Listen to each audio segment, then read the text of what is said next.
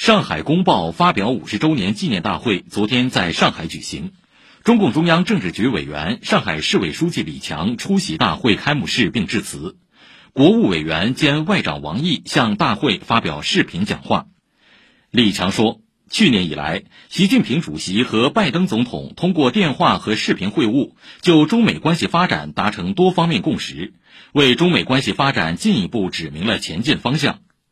上海是中美关系发展的参与者、见证者，也是两国各领域交流合作不断深化的重要桥梁和纽带。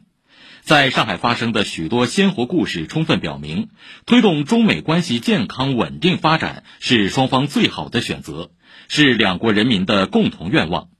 面向未来，上海将认真落实中央决策部署，秉持相互尊重、和平共处、合作共赢原则。推进与美国在各领域的友好交流与务实合作，在推动中美关系发展中发挥更加积极的作用。王毅就落实两国元首共识，推动中美关系早日重回正轨提出四点主张：一要坚持一中原则，夯实中美关系政治基础；二要坚持相互尊重，把握中美关系正确方向；三要坚持合作共赢，促进中美各自发展繁荣。四要坚持大国责任，为世界提供更多公共产品。